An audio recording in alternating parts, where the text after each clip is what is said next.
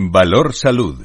La actualidad de la salud en primer plano. Comienza un tiempo de radio y comunicación con la salud, la sanidad como protagonistas, información, reflexión con nuestros contertulios en directo. Son expertos, diversos en su procedencia, pero son los mejores.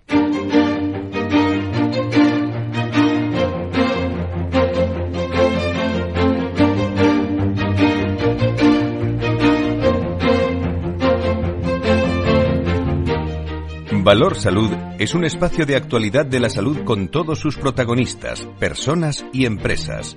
Con Francisco García Cabello.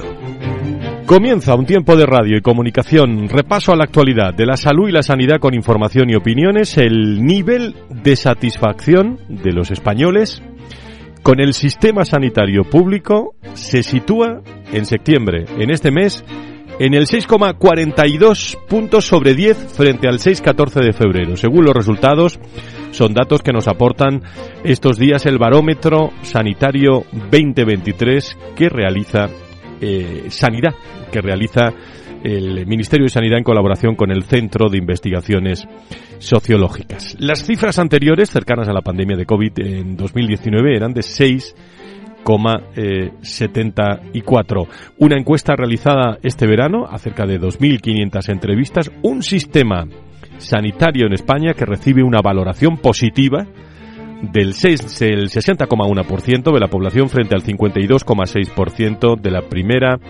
oleada del, del barómetro. Por ejemplo, eh, las conocemos todos, las urgencias el 061, el, el 112 se valora muy positivamente y el ingreso en los hospitales también. Las notas rondan el 6,5, 7. Eh, lógicamente, conocemos eh, quién ha realizado esta encuesta, pero son datos positivos. Quizás oportunidades en, en estos momentos, cuando tenemos estos datos de fondo, para que se refuerce esa colaboración público-privada para mejorar eh, mucho más a unos y a otros, a pacientes, a médicos, eh, aunque si quieren que les diga una reflexión, sigo viendo la, la barrera política eh, como gran escollo, la, la sanidad no se frena, pero la política sí cambia de rumbo a la, a la sanidad. Cuando hablamos de comunidades autónomas, solo con personas, solo hablando de, de escasez de talento, parece que tenemos, lo repito siempre, más de 13 directores de recursos humanos de consejerías de, salud, en vez de tener una que ordene realmente realmente todo. Digo en política sanitaria, donde la escasez de talento es eh, pues uno de los grandes problemas. Es solo uno, pero eh, sin gobierno eh, vamos a ver qué rumbo coge esa sanidad en nuestro país. Por cierto, hay otra encuesta circulando que habla, y va muy en relación con esto de escasez de talento, que un 87% de los médicos españoles están descontentos con su salario. No descubrimos nada, ¿eh? El 87% de los profesionales médicos españoles se muestran insatisfechos con la remuneración que perciben según eh, datos del informe sobre salarios, poder adquisitivo y satisfacción profesional de Medscape. Eh, resultados que, están ahí y que mm, lo relacionan con muchos temas que vamos a llevar a la tertulia. También tenemos de fondo el día 26 de octubre un gran encuentro en la patronal de la sanidad privada en España, eh, donde vamos a hablar fundamentalmente de, de, escasez de talento. Allí, allí estaremos y allí realizaremos también este espacio de radio con conclusiones muy interesantes. Un día en el que la Organización Mundial de la Salud ha mostrado su satisfacción ante el compromiso de líderes mundiales de reforzar su preparación ante, ante pandemias, como si no nos hubiera nos hubiéramos entrenado todos bien en esta en esta pandemia, en todos los recursos, en el financiero, en el médico, en el social, en los cuidados, una organización mundial de la salud que muestra esa gran satisfacción ante lo que denominan el compromiso histórico, mostrado por los líderes mundiales reunidos en la 78 Asamblea General de las Naciones Unidas de reforzar la cooperación internacional, la coordinación, la gobernanza y la inversión necesarias para hacer que, que el mundo, amigos y amigas, esté mejor preparado para futuras pandemias y retomar el camino hacia la consecución de los objetivos de desarrollo, desarrollo sostenible. Hoy vamos a hablar de Alzheimer. Ayer, 21 de septiembre, se celebró el Día Mundial del Alzheimer, enfermedad, ya saben, neurológica, afecta alrededor de 900.000 personas en nuestro país con datos de la Sociedad Española de Neurología que vamos a aportar en este programa, sobre todo analizando los eh, los síntomas, eh, los síntomas y qué pasa con esos 900.000 personas en nuestro país que están, que están afectados. Las 10 y 10, 9 y 10, eh, mañana de los viernes, café con, con tertulios que saben de esto de medicina, que saben de, de salud, enseguida estamos con ellos.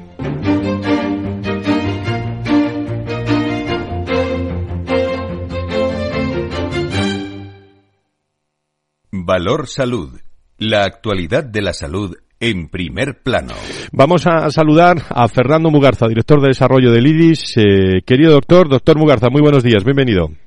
Muy buenos días, Fran, muy buenos días a todos los contertulios y a todos los oyentes en este primer viernes de, de otoño, ¿no? Se acaba el se acaba el verano ya. O sea, ya ahora sí se, ha acabado el verano. Se acabó.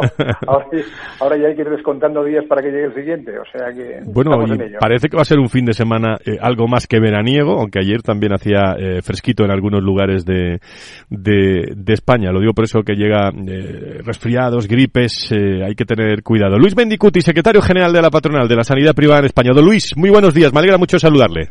Buenos días. Fran, encantado de estar aquí un viernes más. Muy bien. Y buenos días también al doctor Mugarza. Bueno, pues no, no sé si queréis destacar algún tema de los muchos que hemos hablado en la, en la reflexión de la, de la portada, pero como sabéis hay libertad absoluta para que comentéis lo que, lo que consideréis, esas u otras cuestiones. Claro, bueno, pues eh, la verdad es que son diversos los temas que vamos entrando ya en el, digamos, en, el, en la vorágine del curso, del curso escolar, ¿no? Por decirlo de alguna forma. Y, yo empezaría, pues, por algo tan importante como lo que has comentado sobre el tema del Alzheimer, ¿no? Eh, una patología que además va increciendo.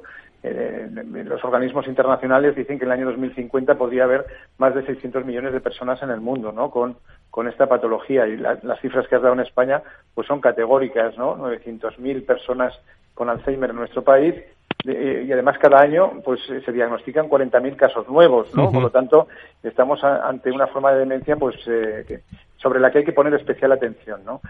se van haciendo avances desde el punto de vista diagnóstico, sobre todo desde el punto de vista de diagnóstico precoz, ¿no? que eso es importante, y además utilizando pues lo que son eh, lo que es la, tecnología digital, ¿no? Con, la inteligencia artificial, en fin, los, los, mecanismos de marketing social, en fin, etcétera, etcétera. Y se va haciendo también avances en el campo terapéutico, ¿no? Que eso también, que eso también es importante. Porque por lo tanto yo aquí sí que, eh, no sé, resaltaría la necesidad de ese esfuerzo conjunto, ¿no? Tanto por parte de las administraciones como por parte de las empresas farmacéuticas, como por parte también de las de tecnología sanitaria y por supuesto de todos los profesionales sanitarios, en fin, pues para, para conseguir, ¿no? En algún momento determinado poder atajar realmente este, este, este drama, porque para las familias que viven esta situación, pues la verdad es que es un tema pues muy complicado, muy complejo. Yo lo he vivido también en primera persona y sé lo que significa desde el punto de vista social, ¿no? Desde el punto de vista social y desde el punto de vista económico, porque afecta pues fundamentalmente a edades avanzadas de la vida y entonces pues la, complejidad es muy grande, ya digo, desde el punto de vista social y desde el punto de vista económico. En el mundo hay 46,8 eh, millones de personas ¿eh? que padecen algún tipo de demencia de los cuales, Fernando, dos tercios son de tipo Alzheimer, ¿eh? con los datos que aportaba. 7,7 millones de nuevos casos de, al año, lo cual merece un apunte importante de la salud y la sanidad y, desde el punto de vista eh, social eh, también. Ayer se celebró la serie, luego vamos a hablar. Nos están esperando en el hospital de, de Torrejón para hablar con, con expertos neurólogos. Don Luis. Eh, absolutamente de acuerdo con el doctor Mugarza y con lo que estabas comentando, Fran. hay datos de que además esta enfermedad, debido a muchos factores, la forma de vida, la longevidad, se multiplicará en las próximas décadas. Están hablando incluso de 3,6 millones de personas con Alzheimer en España en 2050 y suscribo absolutamente lo que decía el doctor Mogarza. Yo creo que todos, eh, o más lejos más cerca, hemos conocido casos de esta enfermedad tan cruel y yo creo que, tenemos que hacer todo lo posible para, para conseguir, para investigar y para conseguir pues, pues mejorar la vida de estas personas que lo sufren. Hay otro asunto eh, que quería comentar y es que, eh, bueno, además de los barómetros sanitarios del, del CIS que, que comentaba, hay un informe eh, de Mescape sobre salarios. Eh, el 87% de los profesionales médicos españoles se muestran insatisfechos con la remuneración que perciben. No nos pilla de sorpresa. Pero la, la encuesta que se ha realizado a, a casi 900 médicos desvela que los médicos españoles perciben 56.000 euros de remuneración salarial media al año por la atención directa a sus pacientes, incrementada en 17.000 euros cuando se trata de especialistas y cerca de 9.000 euros menos en el caso de mujeres médicos. ¿eh? Sin embargo, el 40% de ellos consideran que deberían cobrar entre el, un 26 y un 50% más. Eh, ese 40% es muy alto, amigos. Sí, bueno, pues la verdad es que la verdad es que eh, gracias nos llama la atención las cifras porque efectivamente es un problema que venimos arrastrando desde hace mucho tiempo. lo estamos viendo también, ¿no? Que dadas las condiciones, ya no solamente desde el punto de vista salarial, que es un tema determinante y muy importante, porque es el retorno en definitiva directo de la tarea tan importante que estás desarrollando, sino, eh, sino también el hecho de la proyección hacia futuro, ¿no? Porque yo creo que ese es el, el tema de debate, ¿no? La proyección hacia futuro. Eh, tenemos en España pues un problema de talento desde el punto de vista de que, de que faltan recursos humanos en la sanidad, eso es evidente. Eh, también es verdad que habría que buscar también y ver eh, de una forma auditada ¿no? en qué entornos faltan esos profesionales, en qué especialidades médicas faltan esos profesionales, no solamente hoy, sino también a futuro. También es verdad que un médico o una enfermera no se improvisa, quiero decir que requiere un tiempo lógicamente de formación y esto requeriría pues una apuesta y atención inmediata pues para que en los próximos años pues podamos mejorar ese, ese ratio y esas cifras. ¿no? Pero dicho lo dicho, independientemente del tema salarial, yo creo que también hay otros temas que preocupan y ocupan. Yo lo digo pues por mis compañeros que también los tengo cerca y que me comentan, ¿no? Mis compañeros médicos me refiero. Y entonces, entre ellos está el tema de desarrollo de carrera profesional, que eso es muy importante, la posibilidad de hacer investigación, que eso también es importante, y desde luego también la participación en todo lo que es la formación, ¿no? La formación médica, la, formación de enfermería, eh, de alguna forma, ¿no? Entonces, todo, todo ese componente, conjuntamente con el, el, tema también importante de la conciliación de la vida personal y profesional, yo creo que hacen eh, pues entornos laborales, eh, digamos, eh, amigables, ¿no? Entornos eh, laborales en los que te puedas desarrollar adecuadamente, ¿no? Por lo tanto, yo creo que son diferentes palancas sobre las que interactuar. Ya digo, el tema salarial es una es un tema pendiente que, pues, lógicamente, pues hoy los especialistas y expertos tendrán que analizar en profundidad y, lógicamente, darle solución, entre otras cosas, para que no se produzca también la diáspora de profesionales que, tenemos hacia otros países de nuestro entorno geográfico, ¿no? Y, por otro lado, insisto también en la necesidad de, bueno, pues de ajustar bien los desarrollos de carrera profesional, que eso yo creo que es evidente que para todos es importante, conjuntamente con lo que decía antes, ¿no? De la conciliación, por supuesto, y de los temas de investigación y formación. No sé lo que pensará Luis, pero vamos, eh, yo a bote pronto eso es lo que podría aportar.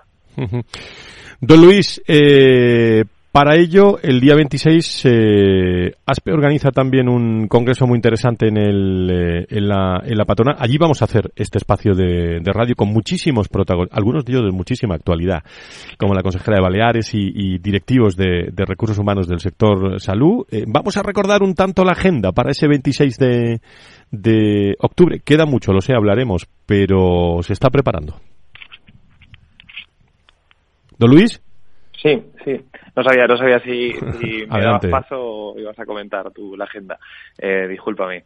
Eh, yo creo, yo creo, bueno, al hilo de lo que estaba diciendo también el doctor Mugarza, eh, yo creo que, que, que, esa escasez de profesionales es el principal, eh, la principal inquietud que tiene el sector sanitario y es muy importante eh, escuchar a los profesionales y, y tener en cuenta todas sus sus necesidades y sus y sus vinculaciones ¿no? Eh, de todo tipo con sus con sus empresas no no solo estamos hablando de a nivel salarial sino en muchas otras cuestiones que ha citado el doctor Mugarza que tú Fran como experto en recursos humanos conoces también muy bien. Eh, esta jornada que organizamos el día 26 y en la que estará presente este programa pues yo creo que, trata de dar respuesta a estas a estas cuestiones que, que estabais planteando.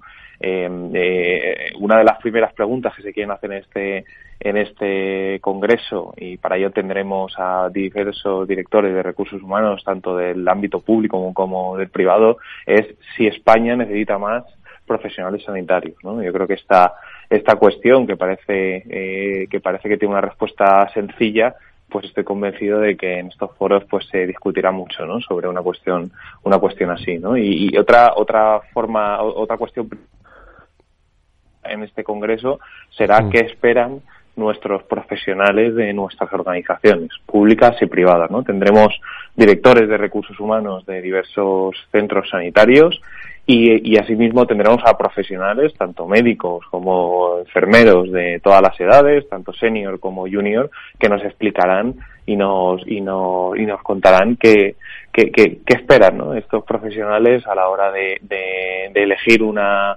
un sector público, un sector privado, una empresa pública, una empresa privada y, estoy convencido de que no solo hablaremos de salario, hablaremos de muchas otras cosas como investigación, como desarrollo profesional, como conciliación, etcétera. Muy bien, don Luis. Eh, como sé que está a punto de entrar en una sesión, eh, le agradezco mucho su, su intervención y, vamos a ir preparando todo este encuentro eh, que va a ser realmente muy, muy notorio desde el punto de vista mm, de médico, iba a decir, y de recursos humanos. Muchísimas gracias, don Luis. Muchas gracias a vosotros. Un abrazo muy grande. Gracias, un abrazo. Un abrazo, Luis. Fernando, algo más que, que añadir desde, desde IRIS. tu pues reflexión. Mm. Sí, bueno, pues eh, lo has comentado tú también, ¿no? La encuesta esa del CIS que ha salido recientemente, que es la segunda oleada, no correspondiente al año 2023.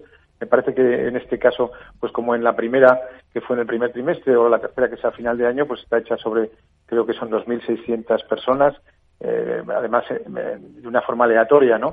Y simplemente, pues desde la Fundación IDIS lo que lo que nos llama siempre la atención es un poco la metodología, ¿no? La metodología de este tipo de encuestas, porque claro, sobre todo en lo referente a lo que es la sanidad de titularidad privada, porque claro, cuando preguntas a alguien por algo, lógicamente tiene que tener conocimiento de, de ello, ¿no? Y en este caso, pues por ejemplo, metodológicamente, yo al menos lo que he visto es que eh, el 75% pertenecen a personas que tienen un aseguramiento público, 75% de los encuestados o de los entrevistados, ¿no?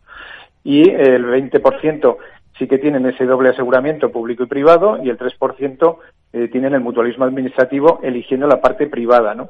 Por lo tanto, podríamos decir que hay un 20%, 20-23% aproximadamente, uno de cada cuatro, que efectivamente tiene capacidad para poder contestar sobre la sanidad pública y privada porque utiliza indistintamente los dos, las dos titularidades. Pero claro, hay un 75% de la encuesta que no tiene ninguna relación con la sanidad privada. Luego, lógicamente, será difícil que pueda tener una respuesta objetiva sobre ese tema, ¿no? Simplemente dar, ese apunte porque yo creo que es importante, porque muchas veces se dan los grandes números, las grandes cifras, pero no se fija uno en el porqué de las cosas y yo creo que esto es, relevante. Tenemos que hacer siempre y tenemos que mirar las metodologías de los estudios para realmente poner en valor los resultados que aportan. Claro, decía yo al principio en la reflexión inicial, bueno, siempre es buen tiempo para esa colaboración pública público-privada, no, se va a frenar la sanidad pública y tal, pero eh, siempre esa influencia política puede cambiar el rumbo de, de distintos eh, aspectos de la sanidad, eh, sobre todo cuando está tan terri bueno cuando están eh, las comunidades autónomas eh, tan definidas eh, no solo en distintos colores políticos sino también con distintas personas y distintas competencias que muchas veces no están no están coordinadas. Las encuestas nos vienen nos vienen bien. Por cierto déjame que salude a Patricia Alonso médico adjunto al servicio de admisión del Hospital Clínico San Carlos y miembro de la directiva de, de Sedisa. Querida doctora Alonso ¿cómo está usted? Muy buenos días. Muy buenos días. Muchísimas gracias. Bueno, el, próximo martes, ¿no? Una eh, celebra eh, Sedisa un acto importante en la que tengo entendido va a acudir la consejera Fátima Fátima Matute eh, y va a ser eh, pues la puesta la puesta de, de largo de, de un programa muy interesante, ¿no? Efectivamente, el próximo martes, bueno, pues ponemos la sostenibilidad del sistema sanitario desde el punto de vista de seguridad de los pacientes eh, sobre la mesa y, la verdad es que para nosotros es, importante analizar ese impacto tanto en la actualidad como, como el futuro que, tiene la seguridad del paciente y la calidad dentro de la atención sanitaria. Una jornada que además está la consejera, va a haber representación de todo y también de la, de la sanidad de la sanidad privada. ¿En qué va a consistir esa jornada, Patricia? Bueno, pues lo que queremos es analizar eh, medidas y, poner sobre la marcha medidas que mejoren la seguridad y, como bien comentabas, eh, el objetivo es reunir a todos los integrantes, tanto pacientes como servicios de salud, como profesionales implicados con temas de calidad, tanto pública como privada y, por descontado, también la industria, que tiene un papel muy relevante eh, sobre, sobre el tema de, de seguridad del paciente. De hecho, estas jornadas se van a realizar en colaboración con con BD, que bueno, pues que es una empresa de la industria de la industria de la tecnología relevante dentro del sector. La sostenibilidad, eh, bueno, en primer lugar, antes que me olvide, los que quieran acudir que del sector salud, eh, que estén interesados, ¿qué tienen que hacer, Patricia? Pues ponerse, eh, ponerse en contacto a través de, de, o bien nuestras redes sociales o con nuestro teléfono de contacto de comunicación en el 91 eh, 469 280 está, está en la publica, eh, en la publicación eh, incluido ponerse en contacto con nosotros y, y, seguro les vamos a facilitar el acceso a la jornada porque insisto nuestro objetivo es integrar a todas las eh, actores de, de estos procesos para escuchar y, y poner en marcha propuestas, que es el objetivo. Definir una serie de medidas concretas que den, que den solución a, los retos más importantes. me, imagino, Patricia, que, que el acto con presencia de la consejera le da, le da empaque y sobre todo importancia ¿no? al, al ámbito de la sostenibilidad en este momento. Evidentemente, eh, las acciones eh, tienen que tener el apoyo de las instituciones. Es muy importante que, todas las acciones eh, no se muevan solo en, en, la base, que es clave, que son los profesionales y los propios pacientes muchas veces los que nos ponen el foco sobre esto es una necesidad, etcétera, etcétera. Pero si queremos que las iniciativas realmente se puedan llevar a cabo, el apoyo de, de mm, los gestores en su más alto nivel, eh, los, los representantes de eh, las instituciones tienen que tener un papel muy importante sobre ellos y para nosotros la presencia de Fátima Matute desde luego es muy importante. Consejera que conocen bien y conoces bien, ¿no? Eh, desde, desde su origen, digo por trabajar en el Hospital Clínico San Carlos también. Sí, vamos, de hecho Fátima y yo fuimos eh, residentes del, mismo año, yo en geriatría ya en, Rayos y sí, es una magnífica profesión. Vamos, desde luego, desde el punto de vista de la consejería, estoy segura que todavía es pronto para hacer cualquier tipo de, pues análisis, pero estoy convencida de que va a ser una magnífica consejera porque ya era una excelente profesional. Yo puedo decir que era muy estudiosa, una, una persona, mm, desde luego, una excelente profesional. Pues mira, este dato me viene muy bien, porque en octubre la hemos invitado a que venga con nosotros y, sabiendo que estás tú ahí, a lo mejor te invitamos a ti también para que pues para esta tertulia. Será, será un placer eh, acompañaros y, e insisto, buenas palabras para, para nuestra consejera aquí en Madrid. Doctor Alonso, eh, médico adjunto a los servicios del Hospital Clínico San Carlos y miembro de la Junta Directiva de SEDISA. Gracias por estar con nosotros. Muy buenos días. Un placer charlar con vosotros siempre. Gracias. Eh, querido Fernando, más el próximo viernes, que estamos ya fuera de tiempo. Muchísimas gracias como siempre. Cuídate mucho. Muchas gracias a vosotros y buen fin de semana. Un abrazo muy fuerte. Gracias. Un abrazo. Chao.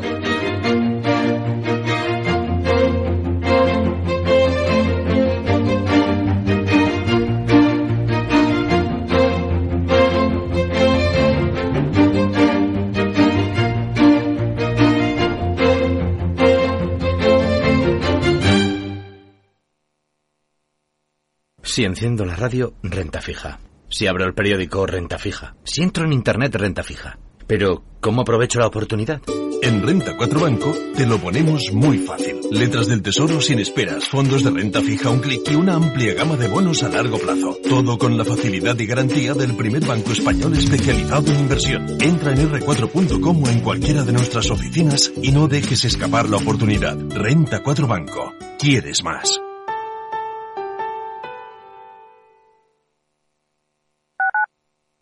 Madrid, 103.2 FM, Capital Radio.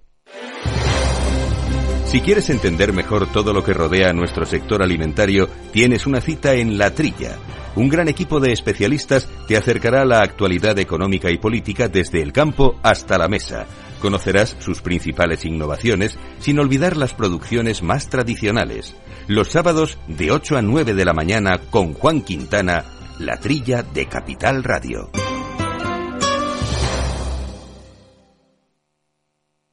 Los sábados a la una de la tarde, Sol Rengifo, Jesús Alba y Pedro Galatas nos conducen por la senda del mundo social en Compromiso Humano, un programa que busca fomentar la cultura del bien, dirigido y presentado por Federico Quevedo.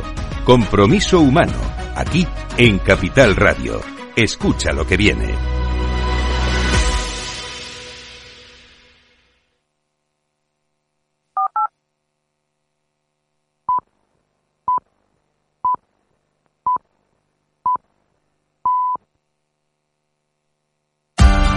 Capital Radio. Escucha lo que viene.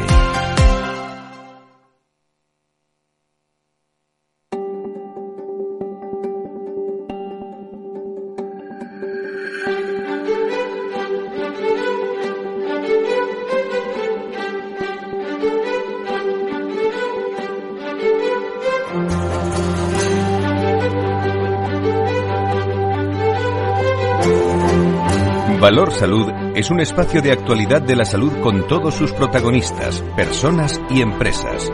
Con Francisco García Cabello.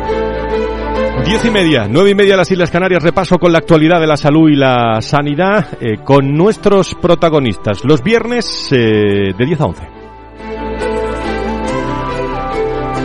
Con muchos temas relevantes habrá algo más importante que la salud eh, y la sanidad para, para nosotros. En unos instantes en unos 10 minutos vamos a hablar de, de, ese día que se celebraba ayer, Día Mundial del Alzheimer, enfermedad neurológica. Decía yo el dato con Fernando Mugarza, con el doctor Mugarza, que, que afecta en el mundo a 46,8 millones de personas eh, que padecen algún tipo de, de demencia. Eh, luego le voy a preguntar a los médicos del Hospital de Torrejón que nos están esperando, como siempre, muy amablemente del Grupo Rivera Salud. Buenos síntomas, eh, esos olvidos, esas cosas que nos pasan a todos de vez en cuando, bueno, según las edades, ¿eh? eh ¿Son síntomas de algo? Pues enseguida le pregunto a los protagonistas. Creo que tengo que saludar a Antonio Burgueño, que está con nosotros, tertuliano habitual de este, de este programa y que lleva escuchando el programa como siempre desde las 10 eh, de la mañana. Querido, querido Antonio, ¿cómo estás? Director del proyecto Venturi y experto en estos temas. Gracias por estar con nosotros. Pues un placer como siempre, muy interesante el programa, la verdad. Sí. Hoy le hemos dado vacaciones a muy, muy, hoy le hemos, le hemos dado vacaciones a tu compañero Nacho Nieto, ¿eh? que se las merece, ¿eh? que está aquí todos los, todos los viernes. usted, usted, usted, cuando las quiera las pide, ¿eh? Hay que siempre pedirlas, vale, de acuerdo. Eh, no, pero no la voy a pedir, me gusta estar. De, eh, lo sé, lo sé. Eh, durante agosto y es suficiente. Enseguida vamos a hablar de un tema que a usted le gusta mucho de la salud digital, eh, pero no sé si quiere destacar algo de, bueno, venimos dando datos de, de la salud pública, eh, de los, las encuestas del, eh, del, Ministerio de Sanidad en colaboración con el Centro de Investigaciones Sociológicas, el Barómetro Sanitario 2023. Y, bueno, digo lamentablemente, lo, los datos de retribución también de, de médicos, eh, informes que se tratarán en el Congreso el 26 de, de octubre. Al final da la sensación, bueno, aunque estamos sin gobierno en el tema de la salud y la sanidad, no sé si está usted de acuerdo en lo que planteábamos al inicio de decir, bueno, no sé, siempre hay oportunidad para la colaboración público público-privada. Eso venimos hablando, pues prácticamente insistiendo en estos nueve años que llevamos haciendo el, el programa, pero sigue siendo un asunto un asunto político la salud y la sanidad en nuestro país. Eh, Antonio. Con, su última frase me queda la conclusión. Llevamos nueve años diciéndolo aquí, más tiempo hizo en otro sitio, pero son nueve años y aunque y, y venimos diciendo que algunos están intentando cargarse esa colaboración y no lo han conseguido, por lo tanto, algo de sentido tiene lo que se está diciendo, ¿no? Es más, se ratifica que es imprescindible. Yo sí quisiera destacar un comentario que, que une todo, ¿no? Que, que une lo que se habla de la jornada de recursos humanos, que de, de ASPE y, y, y, el problema de la retribución, que hemos comentado otras muchas veces, ¿no? Es decir, al final la retribución es un síntoma, evidentemente del salario hay que subirlo porque se antoja bajo para la, responsabilidad asumida y la preparación necesaria de las profesiones sanitarias, ¿no? Pero eh, ha dicho Mugarza algo muy interesante, dice, mmm, piden además carrera investigación, formación. Al final, lo que está buscando son otros puntos de satisfacción que no solamente sea el salario. Lo hemos comentado muchas veces. La satisfacción, cuando no la tienes, te, te dice, bueno, pues me voy al salario que encima me pagan poco, ¿no? Y encima tienes razón, que les pagan poco, pero si le acompañáramos de estas cosas y otras que, que plantea Mugarce se vieran más a, más a gusto en el puesto de trabajo, pues seguramente la percepción del salario sería otra, ¿no? Bueno, pues vamos a ver cómo, cómo se... muy interesante. ¿eh? Sí, no, no, y además lo vamos a...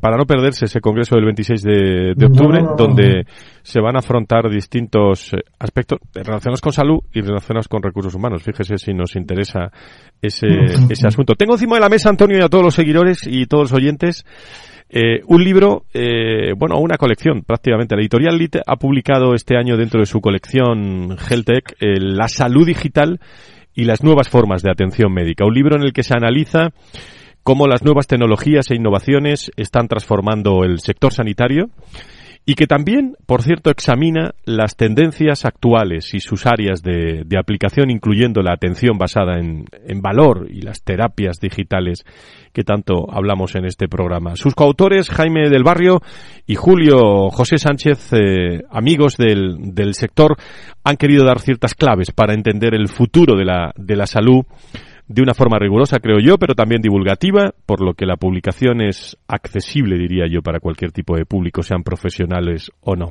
Tenemos a uno de los coautores de la salud digital y las nuevas formas de atención médica, don Julio Jesús Sánchez, que está en directo con nosotros. Querido Julio, ¿cómo estás? Muy buenos días. Hola, ¿qué tal? Pues buenos días, Fran. Buenos días, Antonio.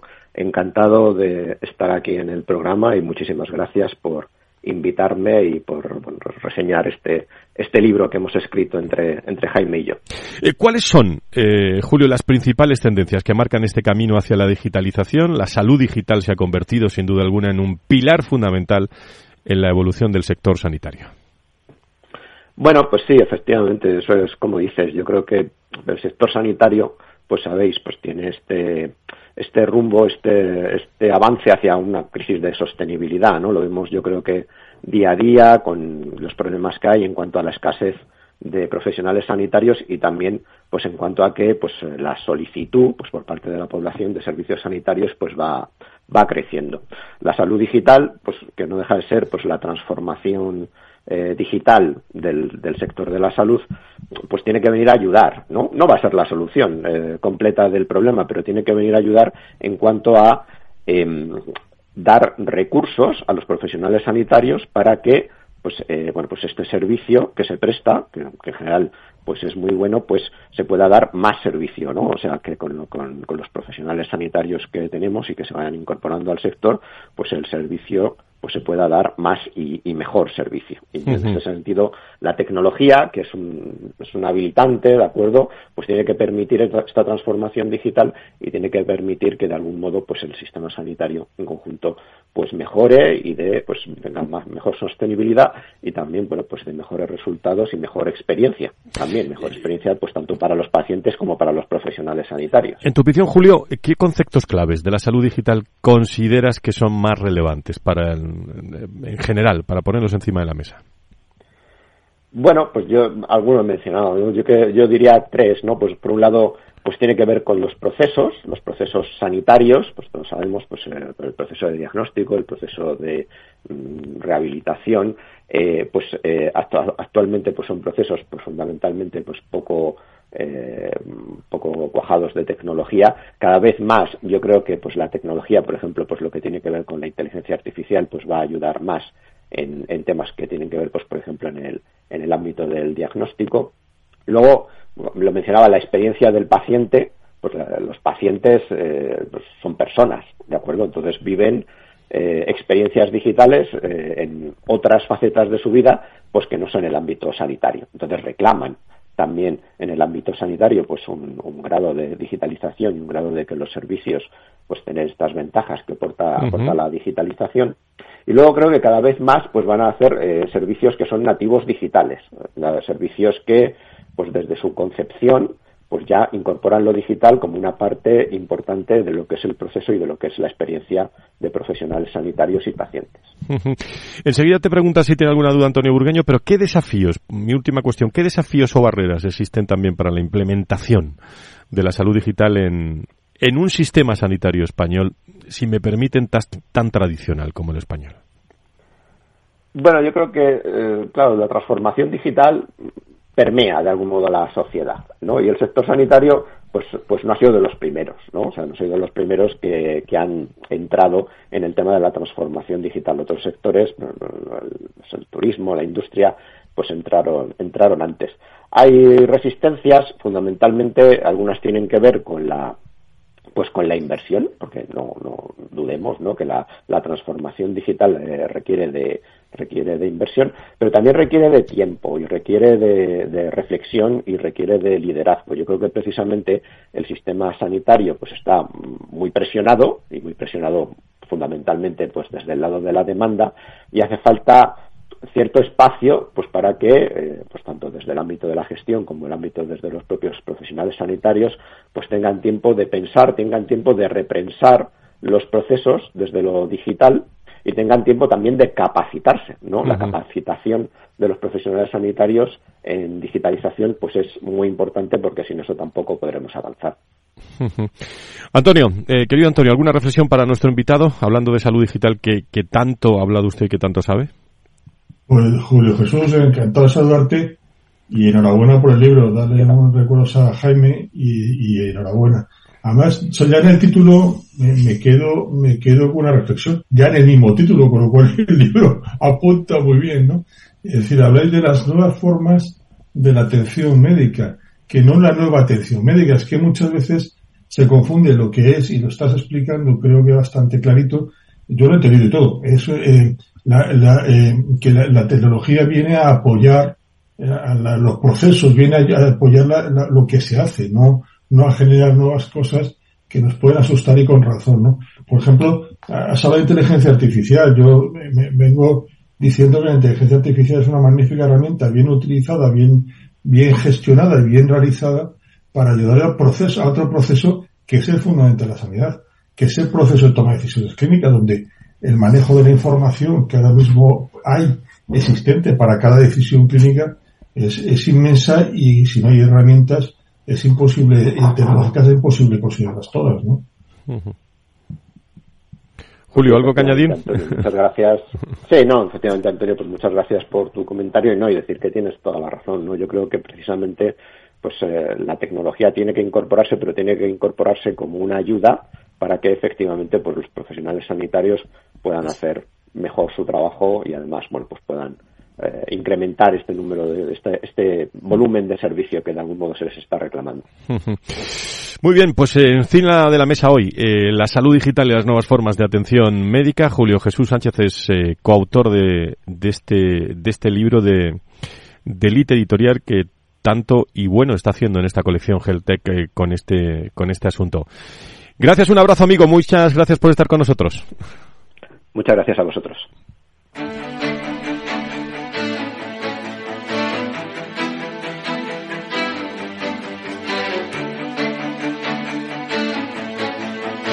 La salud al alza. Valor salud. Ayer, 21 de septiembre, se celebraba el Día Mundial del Alzheimer, enfermedad neurológica que afecta alrededor de 900.000 personas, lo decíamos en nuestro país, son datos de la Sociedad Española de Neurología, y en el mundo la escalofriante cifra de 46,8 millones de personas que padecen algún tipo de demencia, de los cuales dos tercios son de, de tipo Alzheimer, con 7,7 millones de nuevos casos de, eh, de esta enfermedad al año. La conmemoración del Día Mundial de Enfermedad de la enfermedad del Alzheimer es una oportunidad, diría yo. ¿eh? Eh, siempre es una oportunidad para hablar de cosas en este programa de materia de salud y sanidad, pero sobre todo para sensibilizar a la sociedad sobre esta afección y destacar también la importancia de la investigación en el campo de la neurología. Nos vamos hasta hora de la mañana directamente al hospital de Torrejón. Nos eh, atiende la doctora Alcántara, especialista en neurología del Hospital Universitario de Torrejón. Doctora Alcántara, muy buenos días, bienvenida. ¿Se, nos ha cortado? Se nos ha cortado la conexión con eh, la doctora Alcántara en directo con eh, el hospital de, Torrejón. Enseguida estamos con, eh, con ella en un día en el que, bueno, fundamentalmente todas esas personas, 900.000 personas en nuestro, en nuestro país, decía Fernando Mugarza al comienzo, la importancia de la parte social, ¿no? De, del cuidado, de la atención, médica sí, pero humana también, que necesitan todas esas personas que padecen, eh, padecen Alzheimer. Doctora Alcántara, ahora sí creo que la tenemos. Muy buenos días, bienvenida. Hola, buenos días. Muchísimas gracias. Bueno, eh, hablando de, de, este Día Mundial del Alzheimer, en primer lugar, ¿es lo mismo demencia que Alzheimer? Vamos a aclararlo. Bueno, es importante esta pregunta que, que, me haces porque me la preguntan muchas veces en consulta. Y bueno, pues la demencia es un término paraguas que incluye el Alzheimer, pero también incluye cualquier otra enfermedad que vaya a influir en que la persona sea independiente, que, pueda hacer sus tareas del día a día. Entonces, digamos que la demencia abarca, es un término que abarca todo y dentro de, ella, pues la, Alzheimer es la más frecuente y es un tipo de enfermedad degenerativa. En España, eh, ¿Cómo estamos ahora mismo, en, tanto en, eh, bueno, hablando de Alzheimer, por concretar, aunque también me puede decir lo que quiera sobre demencia? Pues mira, justamente eh, el Alzheimer supone como más de un 60% de, de todas las demencias y en demencia en cifras estamos en 800.000 personas diagnosticadas. Pero es que se prevé que esta cifra se triplique en las próximas décadas, o sea que nos esperan aún cifras mucho mayores. ¿Que se triplique por alguna causa en común, doctora? Pues por varias razones. En primer lugar, por el envejecimiento de la población, que también pues la gente eh, vive muchos más años, hay mayor esperanza de vida y probablemente en parte también por el empeoramiento de los hábitos que tenemos el día a día, que estamos viendo, por ejemplo, en, en Estados Unidos que se está disminuyendo la esperanza de vida por este motivo, cuando antes era en ascenso continuamente. ¿Hay algo que, podamos hacer para prevenir o retrasar la, aparición de esta enfermedad? Pues mira, yo comento mucho esto en, la consulta para que lo comprendan eh, mis pacientes. Y, es que eh, es, interesante fijarse en tribus de, selvas suramericanas y de, y de otras zonas en las que vemos que tienen menos de un 1% de, de demencia y eh, este porcentaje en las ciudades y en otros países desarrollados son de hasta el 11%, o sea, muchísimos más casos. Y si nos fijamos, las diferencias pues son eh, hábitos que tienen, que son muy importantes y muy diferenciados de salud, ¿no? Pues ellos están todo el día moviéndose por la selva, están en activo, dependen de la luz para regular el sueño, entonces pasan muchas horas eh, descansando por la noche en las cuevas, comen comida natural que no está procesada, tienen un vínculo social muy potente y y como mucha cohesión y mucha comunidad y luego pues mucha estimulación cognitiva porque tienen que estar pensando continuamente dónde están los lugares nuevos y cómo sobrevivir. qué interesante, pues, qué interesante esto que nos está diciendo porque si uno va chequeando y analizando nuestra sociedad actual, eh, no, no quiero ser ni mucho menos pesimista, pero ¿cuánto por mejorar, eh, doctora? Exactamente, sí, sí, mucho, mucho por mejorar y mucho empeorando eh, desafortunadamente, pero está bien también hacernos conscientes que esto tampoco lo teníamos eh, muy claro y saberlo pues nos permite mejorar y eso también es, es muy positivo. Doctor Alcántara, desde consulta, desde el especialista en neurología del Hospital Universitario de Torrejón, Grupo Rivera Salud, ¿debemos preocuparnos? Eh, hay muchos oyentes que nos están escuchando bien en directo, a través de los podcasts, que, que dicen, bueno, es que se me olvidan cosas, tengo lapsus de, de, de memoria. ¿Tenemos que preocuparnos por eso? Debería ir uno al neurólogo cuándo? Pues eh, una pregunta muy frecuente y de hecho es una de las consultas más frecuentes que tenemos, ¿no? Personas que empiezan ya por encima de los 50, 55, 60 a tener eh, lapsos de memoria y eh, pues se preguntan si esto va a ser un indicio de, que están empezando, ¿no? Sin embargo, la mayoría de ellos son simplemente debidos al funcionamiento en piloto automático y la falta de atención. Al final, en el día a día, pues mm, estamos haciendo varias cosas a la vez. Por ejemplo, pues vamos en el coche y estamos pensando en todo lo que nos queda a lo largo del día eh, y no estamos prestando atención a conducir y luego pues no nos acordamos ni del camino que hemos hecho ni de los semáforos que hemos pasado o vamos a una habitación y estoy pensando en la lista de la compra y tampoco me acuerdo a qué he ido a esa habitación. Realmente no son problemas ni siquiera debidos a la edad, sino que ocurren en todas las edades, porque funcionar en automático pues es habitual, sobre todo cuando estamos muy cansados, sin dormir y con mucho estrés, pero también en cualquier momento. Y la diferencia es que con la edad esos despistes pues nos preocupan más y le vamos prestando más atención, ¿no? Con 20 años igual nos pasa y no le damos importancia, pero si somos un poco más mayores o tenemos hemos tenido a alguien cerca que ha tenido la enfermedad y conocemos cómo es, conocemos los despistes, pues se nos enciende más la alerta y nos preocupamos. Una característica diferenciadora que yo creo que puede ser muy útil es que los pacientes que son diagnosticados finalmente de demencia suelen ser más bien traídos a la consulta por los familiares, es decir, que es algo que ven los demás porque ellos mismos no son muy conscientes justo de sus déficits de memoria. Sin embargo, cuando es un problema más de este tipo atencional, de, estar en piloto automático, es el paciente que viene automotivado a la consulta con esta preocupación. Entonces, con esa diferenciación yo creo que, que podemos saber cuándo hay que traer a un familiar a la consulta o cuándo ir. Una, una penúltima cuestión por mi parte. ¿Cómo se diagnostica, doctora?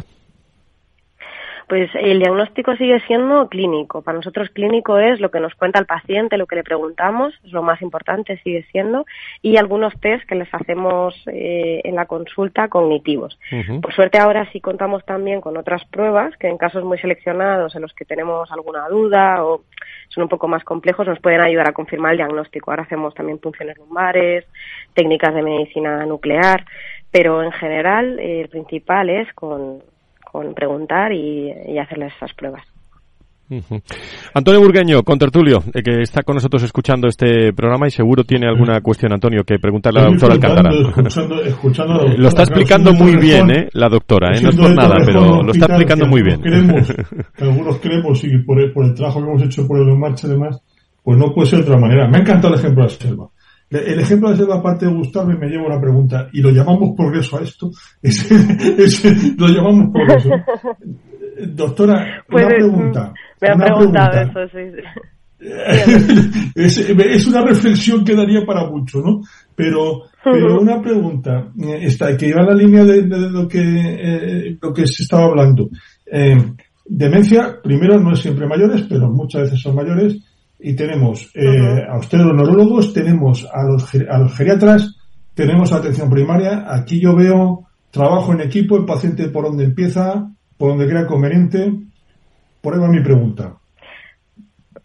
Pues, ante los síntomas, el, Claro, el, el, vamos, el trabajo en equipo es esencial porque esto es una enfermedad que afecta al paciente, afecta a la familia, afecta a muchos ámbitos. Normalmente suelen acudir inicialmente al médico de, familia, eh, que hace un primer filtro y luego nos deriva a nosotros a los neurólogos y luego con nuestro diagnóstico pues también mandamos a trabajo social, eh, a psicólogos. Yo la recomendación principal que siempre les doy es que vayan a una asociación para informarse, para tener apoyo, que tengan psicólogos para que les den herramientas, porque es un poco contraintuitivo el manejo de, estas personas y hay que aprender, hay que aprender porque si no genera mucho sufrimiento.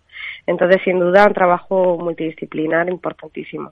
En, en, 30 segundos, doctora, muchas veces se reúne la familia en momentos y, que hemos podido vivir y tal, y, dice uno, no, no, si, si tu, tu abuela tuvo también eh, demencia, acuérdate y tal. Eso, sin, la, la historia familiar eh, tiene, tiene algo que ver. La historia familiar eh, puede ser importante, nos puede predisponer un poco, pero sabemos ahora que los genes es algo muy pequeñito, que realmente cambiando los hábitos y teniendo unos hábitos saludables, eh, esa predisposición la podemos sobrepasar. Sí que existe un porcentaje pequeño de pacientes que tienen una causa genética, pero son casos muy raros que empiezan muy jóvenes, con 40 años, 45, y es eh, el mínimo de los casos. Aunque tengamos familiares, si han empezado de mayores y, mm, eh, no ha habido una causa, una cosa, eh, digamos, extraña de, mucha juventud, no tiene por qué ser hereditario, si es la pregunta un poco Doctor Alcántara, eh, doctor Alcántara, Pilar Alcántara, especialista en neurología del Hospital Universitario de Torrejón. Le agradezco mucho su reflexión en una jornada en la que se está hablando, sobre todo ayer, del Día Mundial del Alzheimer, un tema que ocupa, que preocupa social desde el punto de vista médico. Eh, en, eh, en mm. distintos ámbitos. Le agradezco mucho y le mando un saludo también para todo su equipo. Muchas gracias, muchas gracias a vosotros por invitarme. Muchísimas gracias. Con vistas al fin de semana, Clínica Rementería le trae la noticia de salud visual para este fin de semana. Antonio, ¿no conoces todavía tú la, la clínica Rementería eh, en, eh, en, Madrid? Bueno, eh, pues te vamos a traer esta noticia de, de salud visual, visual, para este fin de semana en un momento en el que la visión, bueno, la visión borrosa puede ser síntoma también de cataratas, también con los ojos, ¿eh? nos lo dicen los expertos. ¿eh? Nosotros estamos en un programa de salud y lo transmitimos. Por eso conviene hacerse de vez en cuando revisiones periódicas para detectarlas cuando antes y en clínica Rementería pues son expertos en, en cirugía de cataratas, eh, te ofrecen las últimas eh, técnicas quirúrgicas y la solución que, que, mejor se adapte a ti, a todo el estilo de, de, vida. 91 30 83 838. 91 30 83 838. Clínica Rementería. Eh, curan tus ojos, tratan personas. Clínica Rementería le ha traído la noticia de salud visual para este fin de semana. Valor Salud. La actualidad de la salud en primer plano. Pues eh, a segundos eh, o a un par de minutos para que nos vayamos. Antonio, algo que se nos haya quedado en el tintero, alguna reflexión final en este programa. Qué interesante, ¿eh? ¿Cómo nos hemos enterado de bien del Alzheimer, eh? Además, eh, la, la, doctora la, la explica muy bien. Desde luego, si trata, que seguro que sí, con esa afabilidad, esa, ese tono de voz, esa claridad a los pacientes, algo tan grave, tan difícil, seguro que ayuda a llevarlo mucho mejor. ¿eh? Lo ha comunicado. Vamos, seguro, seguro, que es así, pero es que es un gusto. ¿eh? Lo ha comunicado muy, lo ha comunicado muy bien y, sí. y lo, lo vamos a, poner también en los podcasts de, de Capital Radio y de, de, de, todo el sector para que, bueno, es que lo ha explicado muy bien, por lo tanto es muy, muy, muy clarificador. Eh, en este día, eh, o mejor dicho, ayer que se, se celebraba ese Día Mundial del, del, del Alzheimer. Querido Antonio, que muchísimas gracias, que mira que te pone Félix Franco hoy que se está acordando de ti aquí. ¿eh? No, Félix eh, es una gran persona. Sí, sí, y además eh, siempre me pregunta por ti, por todo el equipo de, de, de, Capital. Te pone una de la oreja de Van Gogh, ¿eh? una canción. Hombre, pues, eh, mira cómo me conoces, no tío. sé quién soy, ¿eh? pues, eh, pues esa canción es la que suena. Esa es la que suena. Esa es la que suena. Vamos a escucharla un poco. Tonos musicales en Valor Salud. Pero, pero esta se pregunta algo que sé a lo que voy. Memoria se escapa con mi vida detrás. Tú, mi estrella despistada en la noche. Tú que aún brillas cuando escuchas mi voz. Estoy contigo. Estoy contigo. Como nos gusta desde hace siempre acabar con eh, desde siempre con tonos musicales para este fin de semana. Que también es bueno eh, calmarse. Eh, escuchaba ayer eh, lo importante de, de, vez en cuando de no hacer nada. digo hacer muchas cosas, pero no hacer nada para para poder bueno, desestrarse de un poco del fin de semana y de, y de tranquilizarse, tranquilizarse un poco. Esta música realmente sí que amansa a las fieras, ¿eh? El lunes eh, estamos en, en, directo, estamos en el programa de Recursos Humanos el lunes a las 12, pero lo haremos en directo desde línea eh, directa. Nos está esperando allí, pues, eh, Patricia Ayuela, su consejera delegada. Vamos a charlar con los empleados, vamos a hablar con Mar Garre, la directora de Personas, Comunicación y Sostenibilidad. Hablaremos también del bienestar, hablaremos de las personas. Estamos en directo el lunes y sobre todo una sorpresa. ¿eh? Van a escuchar, digo, van a escuchar ustedes, de verdad, el sonido de línea directa con sus empleados.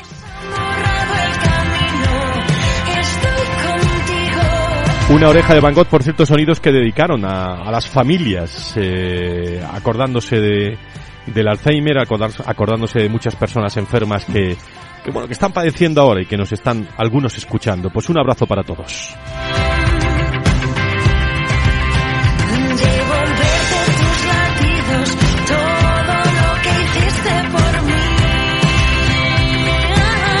Con Diego Jiménez de la producción, con Félix Franco, con todo el equipo de Capital Radio, el viernes les esperamos para reflexionar, eh, informar, contar cosas de salud y sanidad, pero de otra, de otra forma. Buena semana, adiós, cuídense.